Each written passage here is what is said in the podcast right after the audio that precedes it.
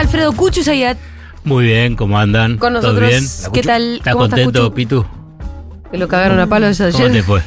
No, no fue bien, No jugamos te rías del Pitu, sí. Jugamos mal y encima lo cagaron a palo. Eh, Complicado, complicada la copa para Oscar. hoy juega ¿Sí? Racing. Hoy es jueves, hoy juega Racing. Sí. Contra Medellín. Bueno, ¿Y eh, la Libertadores? Sí.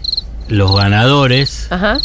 de tanto del partido de Boca con Na- Nacional, el ganador juega con el ganador de Racing Atlético de Medellín. Podría haber La estamos cruce- informando a, a Podría haber Julia. un cruce entre Racing y Boca en cuarto de final. Exactamente. Ah, eso va. A eso voy. A partir de si se da, Pitu, acá se corta la relación por lo pronto esas, esas, esas dos Sí, semanas. sí. Te lo digo. A cara de perro. Sí, sí, te lo a digo. cara de perro. Porque a Y- usted, y, a que- usted y que lo sepa ¿sabe que Yo lo también, quería ¿eh? bastante a usted. No, no, usted no tiraba la bengala. tiempo- Usted no tiraba la- Pare, no le, pa- le parece. Usted no tiraba la bengala. Mira, hasta el flaco Espineta Sí. te hizo un, un tema. ¿Sabes lo de la bengala? Sí, lo La bengala sé, perdida. Cucho, pero te vas a tirarle con la bengala al Pitu. No sé, que se haga cargo. Cada uno se hace cargo de lo suyo. Me parece mucho. Bueno, ten en cuenta esto. o sea, la- si sa- pasamos, Sí. vos vas a tener que mediar ahí. Digamos, yo no sé si, si voy a querer que él esté en la mesa. Se va a Es muy poner- se va a fuerte, poner complicado. bueno, ¿Podemos hablar de economía que es mucho más fácil? De crisis. ahí nos vamos a De poner más de crisis acuerdo. económica. Bueno, Seguro que nos ponemos de acuerdo. Bueno, a- avancemos una, una cuestión. ¿Viste? Porque yo, si querés, voy a explicar por qué quiero hablar de crisis. me imagino que tiene que ver con que últimamente estamos hablando mucho de la crisis del 2001 a partir de las últimas expresiones de Bullrich y la palabrita mágica que es el blindaje. Entonces, hay una especie de comparación, supongo que liviana para, Sí, bastante para liviana. gusto de Cucho.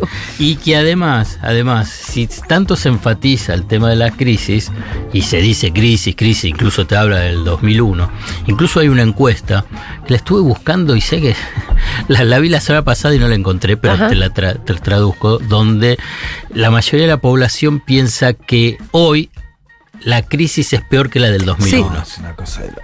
¿no? Y Es entonces, no entender nada. bueno, pero Bueno, son distintas, ¿no? Son, son distintas, pero eh, ¿por qué te digo? eh, veamos, porque tanto se repite y buscándolo encontré, pero infinidad de declaraciones de dirigentes políticos y economistas diciendo eso. Y dirigentes empresarios, ¿no? Diciendo eso. Entonces va permeando, digamos, va construyendo sentido. Pero quiero ir a lo que sería la conclusión. ¿Por qué quiero tratar de empezar a desmitificar y tratar de eh, identificar qué tipo de crisis tenemos? Porque si se piensa y la gente piensa y la gente va a votar y la gente vive como si este fuese si esta fuese una de las crisis más espectaculares que tiene la Argentina en el sentido del drama social, laboral, ¿qué es lo que legitima después? Que venga un gobierno que haga un brutal ajuste. Sí. Y no es necesario un brutal ajuste de la economía argentina. Lo repito, no es necesario un brutal ajuste en la economía argentina.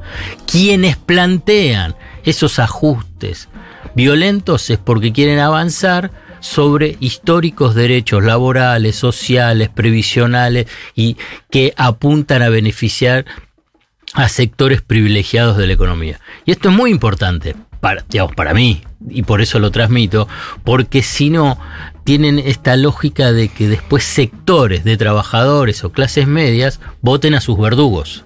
Claro. Y después, ¿Pero por qué? Y bueno, pero si estamos en el peor de los mundos, y donde esto es una situación que se necesitaba eso, no, no lo necesitabas. Eso. Entonces, ¿pero por qué?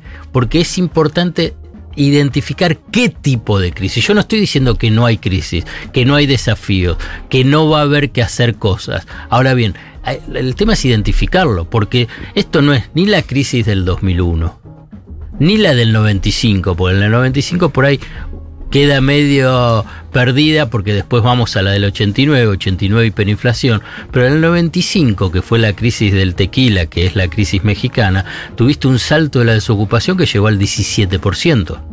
Y Entonces ahí no ibas a decir una crisis, con una caída de la economía de más de un 5%. Entonces, y después tuviste la del 2001, que por ahí ahí está un poquito más eh, en el recuerdo y más aún con la con la serie, ¿no? Del 2001. Sí, claro. Bueno, no, entonces, bueno, porque además es muy inolvidable la crisis del 2001 porque tuvo una serie de condimentos también que fue la gente en la calle, eh, fue muy transversal en tanto la clase media salió a la calle, eh, también obviamente las clases populares, eh, que le confiscaron los ahorros a la gente. ¿y pero ¿y por ¿no? qué se piensa que por ahí esta situación, esta crisis es peor que la del 2001? No, no lo entiendo. Bueno, pero porque es permanente el mensaje de que esto es peor. Mm. Porque es permanente y te dicen, mira cuántos años que estás mal, filo del ingreso no es te- cierto que esta es más larga. Bueno, ahí es algo que vos venís Este- diciendo, este es ¿no? un Esta es más sostenida. Esta es más sostenida, es más larga. Por ejemplo, la del 2001 tuvo su estallido en diciembre del 2001. Uno podría decir que la economía empezó a caer en agosto de 1998. Entonces vos tuviste 98, 2001, después el 2001, ya el 2003, ya saliste. Si querés todo ese trayecto, lo puedes eh, pensar en unos 5 años. Acá llevas 8 años, pero ¿qué tipo de crisis? Y quiero entonces avanzar sobre esa eh, para precisarlo. Después hay una cuestión estructural de la economía argentina que te lleva a crisis recurrentes. ¿Que ¿Cuál es? Es que no alcanzan los dólares. Técnicamente se denomina restricción externa, lo que es escasez relativa de divisas. O sea, no hay dólares suficientes. La economía argentina no genera dólares suficientes para abastecer todas las demandas que hay. Entonces, la, digo, demandas del importador como demanda para ahorro, demanda para turismo, demanda para pagar deuda eh, externa del Estado, de las provincias, de eh, las empresas. Todo país necesita dólares en un mundo globalizado Sí. y el nuestro con una economía bimonetarizada necesita más. Ah, Exacto. Entonces, ahí es, tenés esa restricción externa a lo que se le suma, lo que vos decís que también es clave, es que es una economía bimonetaria. Y una economía bimonetaria altamente endeudada en dólares.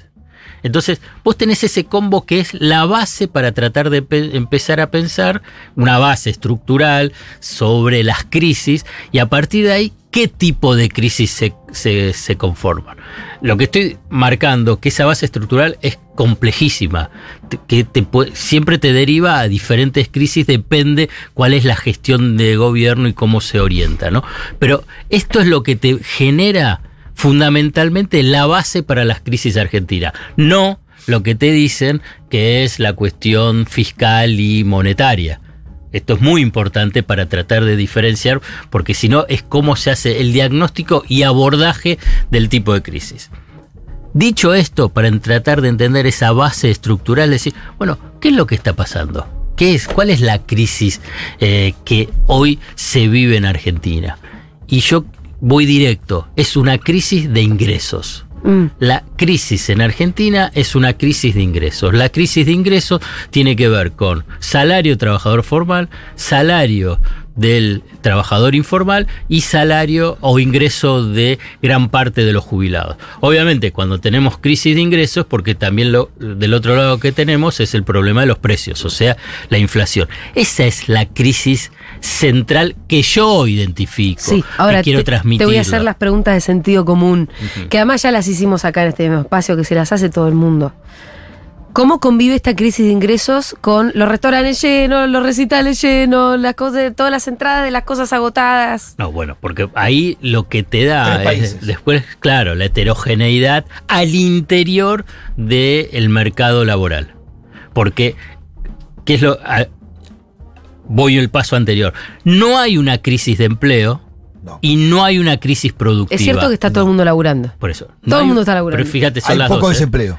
No hay crisis... Y hay movimiento económico. no hay crisis en el mercado laboral y no hay crisis productiva. ¿Hay complejidades al interior de cada uno de estos dos factores? Sí. Digamos, la crisis de empleo, y ahí es donde deriva esto, qué pasa con el consumo, es tenés mucha heterogeneidad. O sea que vos podés tener sectores que tienen empleo, que la plata no alcanza, y otros que tienen empleo y les alcanza y les sobra, o porque tienen eh, eh, actividad vinculada con ingreso en dólares. Por ejemplo, Hay, todo el tema hay de un los sector programadores. que yo identifico, tal vez más parecido al mío, tal vez soy yo, eh, donde en realidad es una mezcla porque como a mí no me alcanza para ni pensar en comprarme una casa jamás, Ni para ahorrar mucho. ni siquiera para pensar en No. cambiar el auto, que ya tiene, no sé, 12 años mi autito, está desvencijado, pero por eso mismo, entonces lo que a mí me sobra por mes, yo lo destino a entrada para el teatro, voy a, voy a comer. eh, el, el bienestar y, eh, inmediato. inmediato. Claro. Sí, sí. Hay una parte del consumo que se explica Hay- porque hay otros bienes a los que nunca vamos a acceder. Tampoco ni pensar abrís- en ahorrar, ¿no? Claro, ahí me abrís otra ventanita. Ah. Que eh, es, yo creo que hay un comportamiento ahí del consumo de, digamos, como el tuyo, o de esos sectores que tiene que ver, y también medio alto, con el efecto de pandemia. El efecto de pandemia tuvo. Vivamos la vida, loca. Claro. Eh, el, el hoy, Pero- el hoy, el hoy y ahora. Pero no se da solo en Argentina, ¿eh? Sí. esto se está dando en, en- en países occidentales, Estados Unidos o incluso en Europa. Eh, es el hoy y ahora, eso sí. Lo que Pero pasa eso es que, es mira, una ventanita, ¿eh? Es una Por- por eso- ventanita porque, por ejemplo, yo veo el comportamiento. Mis hermanas viven en Estados Unidos hace muchos años. Mis hermanas no derrochan en entradas a, fe- a festivales que son caros porque mis hermanas piensan a largo plazo en sus gastos. Porque mis hermanas se pueden comprar una casa se- y pueden cambiar el auto cada dos, tres años. Y pero ahora también Pero con, no la suba, derrochan, pero ¿eh? con la suba de la tasa de interés, digamos, ahí. Bueno, hay no sé cuestión- exactamente cómo está la economía hoy. eh, Hasta eh, antes la pandemia. Pero hay una entiendo. cuestión medio cultural Sí. también que cambia. Bueno. Si hay una entrada muy cara para algo, ellas no, no lo hacen, no Y la sí. compran, no, no. Eh, yo no sé, tu hermana, te lo digo. Pero- pero ubicás un poco el- ese comportamiento. Ese, comportamiento, digamos, de lo que vos me decís, yo te digo, hasta la pandemia, 100%. Ya después de la pandemia, yo lo que observo, y por eso te digo, tanto en Sí. Estados Unidos o en Europa, hay toda una generación que es el hoy y ahora. Bueno, no sé, la vez pasada lo leí de casualidad, te digo. El Taylor Swift, ¿no? Sí. Se llama.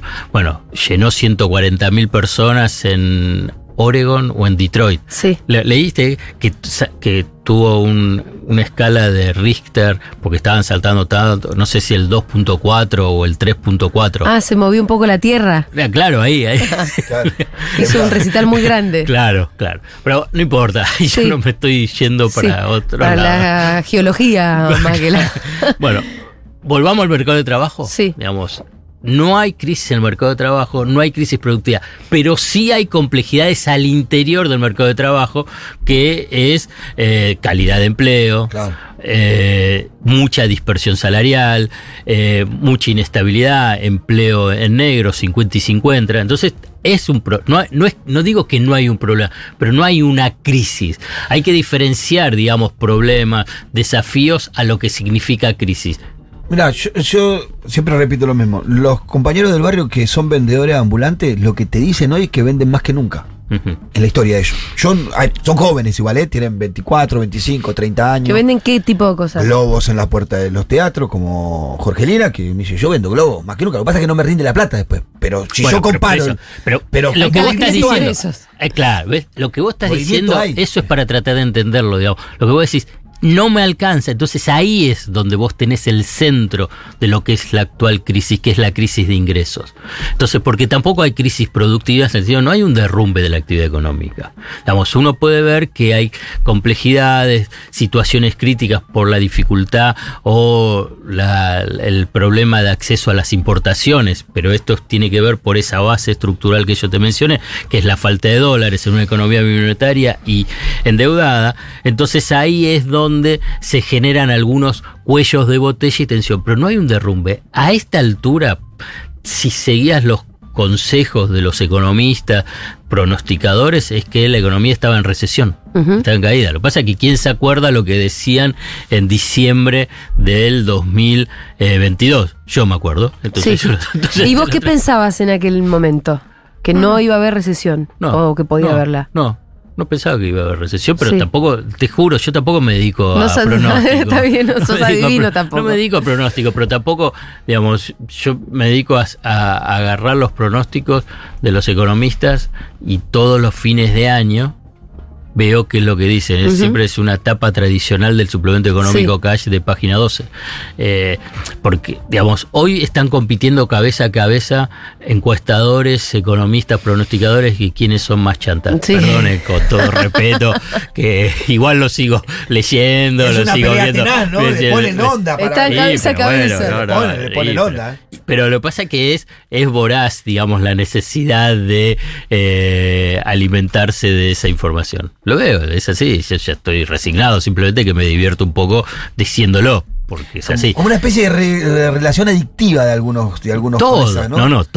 Como que todos, y también el auditorio, digamos, lo- lo- las audiencias que también quieren eso, Sí. cómo vienen los números, cómo están, y, y es así. Es Y no nos resignamos a dejar de creerles. Digo, yo No. como por ejemplo consumidora de encuestas, las sigo mirando, sí. sigo pensando que algo de eso tiene que ser real.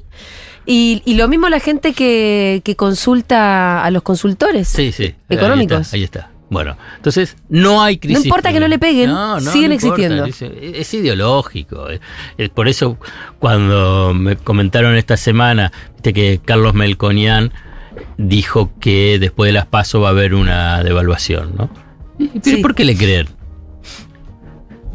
La pregunta es ¿por qué le creen? Sí. Digamos, si, yo, como todos los economistas te dicen esto, qué sé yo.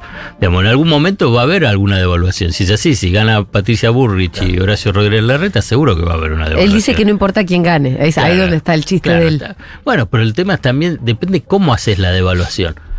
El domingo hubo una interesante entrevista a, a Emanuel Valdés Agis. Sí, acá mismo. Aquí.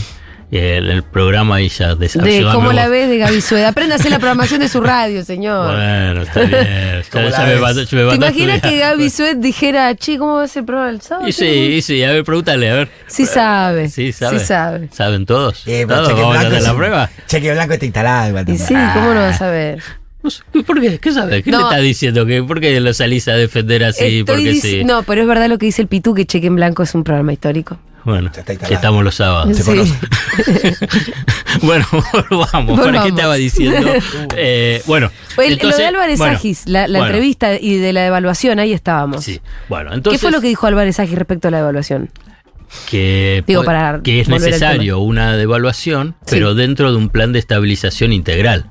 Y entonces, porque eh, me parece que Gabriel, sí, Gabriel le, le- Sí. le dijo, se- o lean, no me acuerdo, Mm. le dijo, bueno, pero vos decías una devaluación. Entonces él dice, sí, me sacaron, de no de contexto, me sacaron una partecita. Él decía, Todo un plan integral con muchas es un otras plan de estabilización que necesita una devaluación, pero inmediatamente es una suba de retenciones, una suma fija y congelamiento de precios y salarios. Todo eso. Claro, digamos, no es solamente la devaluación. Hay que tener huevo para hacer todo eso, ¿eh? Bueno, pero la verdad, así se hace un plan de estabilización. Mm. Que un poco ese era un poquito el cierre, digamos. La idea es esto, digamos, cómo abordás esta crisis es con un plan integral. Y que lo que te están planteando, vos fíjate qué es lo que está planteando. Hay bastante mediocridad en, la- en las presentaciones, la verdad, de, de programa económica o que todo hablan de decir, bueno, a ver, ¿qué, qué, qué vas a hacer? ¿No? Entonces lo que dicen que van a hacer es, bueno, devaluación, liberación del cepo, de regulación laboral, avanzar en reformas estructurales vinculadas con lo previsional, con lo social, el bajo, baja del gasto público. Ahí no hay plan de estabilización. La tormenta perfecta. No, no, pero eso no es un plan de estabilización. No, no, no- existe lo en el mundo un plan de estabilización que tenga esos componentes. No hay. El plan de estabilización avanza sobre las, las variables macroeconómicas inmediatas, la fiscal, la monetaria, la cambiaria, la política de ingresos, precios y salarios. Y también decía una cosa que me parece fabulosa porque es así, yo también lo justo lo había identificado, cuando, viste, Horacio Rodríguez Larreta menciona que hay que hacer como el plan de estabilización de Israel, ¿no? Eh, Que no es, el, no es parecido al de Álvarez Agis. Claro, él dice, dijo todo menos que se necesita un congelamiento de precios y salarios como hubo Claro. en, en ese plan de estabilización, Que fue un acuerdo con general. acuerdo político Claro. y con acuerdo de la Istadrut, que sería la, la CGT, Ajá. ¿no? La, la Sí, la Y central de ahí estuvieron empresarios, Bueno, trabajadores, eso. Estado, todo Bueno, pero para eso necesitas un plan de estabilización para abordar qué? La crisis de ingresos. El plan de estabilización. En esto- Israel lo que había era una crisis de ingresos, como la nuestra. y una con tasa alta de- inflación. Con alta inflación. Con alta inflación. La alta inflación. La alta inflación está asociada a la crisis de ingresos. sí, sí, sí. Entonces- sí, porque la entonces- paritaria no puede ir siempre eso, atrás, siempre- adelante, siempre donde atrás. sea, pero. Entonces, el plan de estabilización que se necesita en la Argentina no es un ajuste draconiano, si- como plantea Patricia Bullrich y Horacio Rodríguez Larreta, sino lo que se necesita es un plan de estabilización para esa crisis de ingresos. Ingresos significa salario y, e inflación. Ese es el punto central, para que no te engañen, para que no te, no te lleven a decir, "Uy, no hay una crisis fiscal en Argentina, no es que hay un desborde del gasto público, tampoco hay un desborde de la emisión, de la emisión monetaria. Entonces, vos lo que necesitas es ese plan de estabilización para abordar la crisis de ingresos con la complejidad de esa, si quieren, ese, esa crisis estructural o esa base estructural que es la de una economía que le faltan dólares, bimonetaria y altamente endeudada en dólares. Y aquí viene la chapa.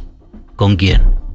Con el Fondo, Fondo Monetario Monetario Internacional. Internacional. La, eh, el- este plan de estabilización que, que plantea Álvarez Sajís, que Sí. se parece al de Israel, eh, ¿considera también el problema del bimonetarismo? No, Ah, No, porque por- en Israel no tenían No, el no, mismo no, problema. no, no. No, y además hay un componente geopolítico que es central también. Que Israel es un apéndice de Estados Unidos, Entonces, más o menos. Y, y que tiene muchos recursos, entonces ahí es, es- es otra historia, no se puede hacer un- una traslación automática, simplemente lo que significa conceptos de lo que significa un plan de estabilización. Y además no altamente endeudado con Argentina y eh, con en dólares y además con el Fondo Monetario Internacional. Economía bimonetaria, altamente endeudado en dólares y FMI te plantea desafíos mayúsculos, mayúsculos. O sea, el abordaje que se haga de esa situación depende cómo, cómo se, se oriente, puede generar un desastre de proporciones que en última instancia es lo que la derecha te adelanta. La, dere- la derecha te adelanta a partir de Patricia Bullrich y eh, Horacio Rodríguez Larreta dando algún tipo de matiz que parece que no es tan halcón, digamos, una situación dramática. Es, es- son los mismos que no entienden eh, el- la economía argentina, el diagnóstico de la economía argentina. Es, repiten lo mismo que Macri en el 2015, 2016, Sí. fin de 2015, 2016. Luciano Laspina, hoy hay una Se buena decía, nota. Perdón, todo el tiempo que repiten lo mismo que hicieron en el 2001. Sí, sí, Que la receta que está proponiendo Sí. Bullrich es la del Sí. 2001. sí. Eh, hay una buena nota de Leandro Renú hoy en página 12 sobre eh, una, una presentación que hizo Luciano Laspina, que es el ministro, el ministro, el, Sería el ministro, sí. el referente económico de Patricia Bullrich a un eh, grupos, un think tank eh, estadounidense vinculado con la derecha y, y republicanos, y dice, sí, vamos a hacer lo mismo, pero mejor y más rápido. Entonces, ahí no va a abordar el tema de la, de, de la crisis de ingreso. Al revés, va a profundizar la crisis de Mm. ingreso. Y por consiguiente, si es ingreso, lo del salario, y por consiguiente también el shock inflacionario. Ahora, Alfredo, ¿ellos lo saben? ¿Y ese es el plan? Bueno, hay una mezcla de eh, soberbia, ignorancia y eh, interés deliberado de... De pulverizar del todo los ingresos Sí. que ya están en un problema. Y, y porque así piensa que van a disciplinar al sector de los trabajadores y a los sindicatos y por consiguiente el sector privado, que es a quien quieren privilegiar y fundamentalmente a los grupos concentrados. No vas a decir que las pymes con esto van a No. sobrevivir, al revés, las van a barrer, digamos. Entonces tienen esa, es ese combo, digamos. También, digamos, es difícil. Yo, yo, yo entiendo un aspecto que a mí también me resulta difícil incorporar, es que hay niveles de ignorancia elevados digamos, que, que- que son bastante mediocres. Bueno, Patricia Bullrich es una demostración clara de la sucesión de burradas económicas que, que dice. Sí. Y entonces eso que, bueno, es ignorancia, es soberbia. Yo, yo tengo una definición que es la soberbia de la ignorancia. Digamos, Y una, ¿sabes digamos, qué? Te voy a agregar una cosa que a mí me parece una irresponsabilidad de su parte fenomenal. ¿Pero por qué? Porque Ir- no le da, porque Ah. no sabe. Ah, para, ser, para ese para cargo. Ah, sí, sí, sí, sí, sí. Si no entendés bien cómo funciona, ¿Para qué querés estar ahí? ¿para qué querés estar Sí, ahí? sí. ¿Para Bueno, qué? Bueno, ahí está la soberbia. Ahí Sí, está la soberbia, hay que pensar y responsabilidad. Sí, sí, también las dos cosas te sumo, te sumo, digamos. Ahí está porque eh, la- las cosas que dijo, si, si querés, si me das unos minutitos más, Sí, te- claro. te, te digo lo, lo de Patricia Bullrich porque me pareció fabuloso vinculado con esto cuando dijo de... De ir a filmar el. Claro, filmarla. Hermoso. Ir a filmar donde las bóvedas del Banco Central para ver Bueno, cuánto hay de reservas. Entonces, la, la- ¿Dónde mi- están las reservas? Para, para, para, para. Mi primera reacción fue, bueno, es otra burrada, es un ignorante, no entiende lo que le dicen, porque yo creo que ahí... Está la espina y que le, y le ¿qué dice, sí, no, ah, viste que están re- repitiendo ahora a, a morir que hay reservas negativas. Ah, ¿Qué es lo que pensás que hay reservas negativas? menos plata, menos cero. Claro, ¿y cómo hace cada vez que sale el Banco Central y dice que se vendieron dólares? No sé de dónde lo sacan. De Pero las- si es negativa. Hacen el agujero. Pero si es negativa. Claro, no, no, no. Hacen Vamos un al sentido común, vamos al sentido común. Entonces ahí está el concepto de los economistas, estos, digamos, eh, los amigos, que te dicen, bueno, sí, pero son, cos son dólares que te prestan. ¿Y cuál es el problema? Ustedes, eh, bien que les gusta pedir prestado dólares. No entiendo cuál, cuál es el problema. Bien Son reservas, están ahí. Y, y la están usando. Son escasas, son escasas. Ahora bien, bueno, entonces le habrán dicho hay reservas negativas. Entonces, digo, vamos ¿cuál, a es, cuál es la asociación directa? Bueno, si son reservas negativas, significa que no hay nada. Entonces, ya tengo el impacto político para presentar en las charlas con los amigos de la Nación Macri. Entonces, ahí es. Dijo, bueno, vamos a entrar y vamos a mostrar con las cámaras porque no hay nada. Porque, Sí. ¿Por qué? Y obvio, Porque si, no hay si- nada. si alguien las pina agarró y me dijo que son negativas. Sí. Bueno. ¿Dónde están? Están en, en- en- Con cuentas. Banco, están afuera. Primero no están. Es lo mismo cuando vos, vos depositas un plazo fijo. Sí. Vas Sí, al banco. Sí. Ya, quiero mi plazo fijo, quiero mi plata. Quiero yo toda mi Yo el plata. otro día acá. que fui a buscar ¿Qué tenés una cifra eh, Mediana alta. medianamente, necesitaba hacer un pago. No está. No, me dijeron, me tenés que avisar con tiempo. Bueno, por eso. Entonces, bueno, ¿puedo venir mañana? Sí, pero tenés que dejar una nota escrita. y sí, bueno, por Eh, eso. aparte era medianita, ¿eh? Sí, ya sé, pero ¿por qué no, existe? un ¿Por qué no está? ¿Por qué no está? No es que va Pitu y lleva sus millones y se lo pone para para, te lo pone en la cajita Y y, te ahí. pone Pitu. No tocar, no tocar, no, Pitu, no tocar. Pitu, Pitu no tocar y te lo guardan en una. Como cuando alguien guarda un yogur en la heladera, claro. Yo me imaginé que por ahí ella No, piensa bueno, que va a ir a no. la Secretaría de Ganadería y va a encontrar las vacas ahí adentro. Bueno, claro. Sí, bueno, esa lógica, pero pará. qué sé yo. Entonces, después de todo esto que lo pensamos, lo dije, qué sé yo, dije, bueno, voy a avanzar un poquito más. Mm. Voy, a, voy a po- avanzar un poco más en, en este concepto. El concepto histórico de, lo voy a decir tipo bien popular, del gorilaje, Muy bien. lo que se llama el antiperonismo, tiene una, una vocación de, de decir y de enfatizar y que sectores de la población decir, los gobiernos peronistas, populistas, despilfarran todo y te vacían el Banco Central. Vamos a la historia y es lo que se decía de Perón. Claro. Perón, Félix Luna, historiador de corriente liberal, le asignó la siguiente frase, más o menos así a Perón. Se la asignó. Sí. Nadie le escuchó ni le escribió. Asumí y eh, caminaba por los pasillos del Banco Central eh, Lleno de oro. lleno de, de lingotes de oro. ¿no? ¿Qué es lo que decía? Bueno, ¿pero por qué? Porque la Argentina en la Segunda Guerra Mundial eh, vendía trigo a Inglaterra, o sea, y entonces tenía muchos, muchas reservas. Pero esas reservas, el 75% estaban en libras esterlinas. ¿A dónde? En el Banco de Inglaterra. Y como era la guerra, después si eh, Perón quería la, las libras esterlinas no te la daban porque no hacían la conversión a oro. Decía, estamos saliendo de la guerra, no te lo damos. Por eso, Perón nacionaliza los ferrocarriles. Dice, bueno, escúchame. No me das la guita, me tengo quedo la con los trenes. Y tengo un costo que está ahí, bueno, entonces pues, quedo La con historia de la estatización del ferrocarril es una historia aparte. Todo lo que hizo Perón. Bueno, entonces ahí es lo que tenés. Y pero segundo, es que eso es mentira. Es una fake news de 1946, que en 1955, con el golpe militar de Lonardi y, y Uriburu. Fueron a buscar oro. No, no, y le reafirmaban. Decían, decían eso, y obviamente que la nación el diario La Nación Hablaba de bóvedas vacías de oro.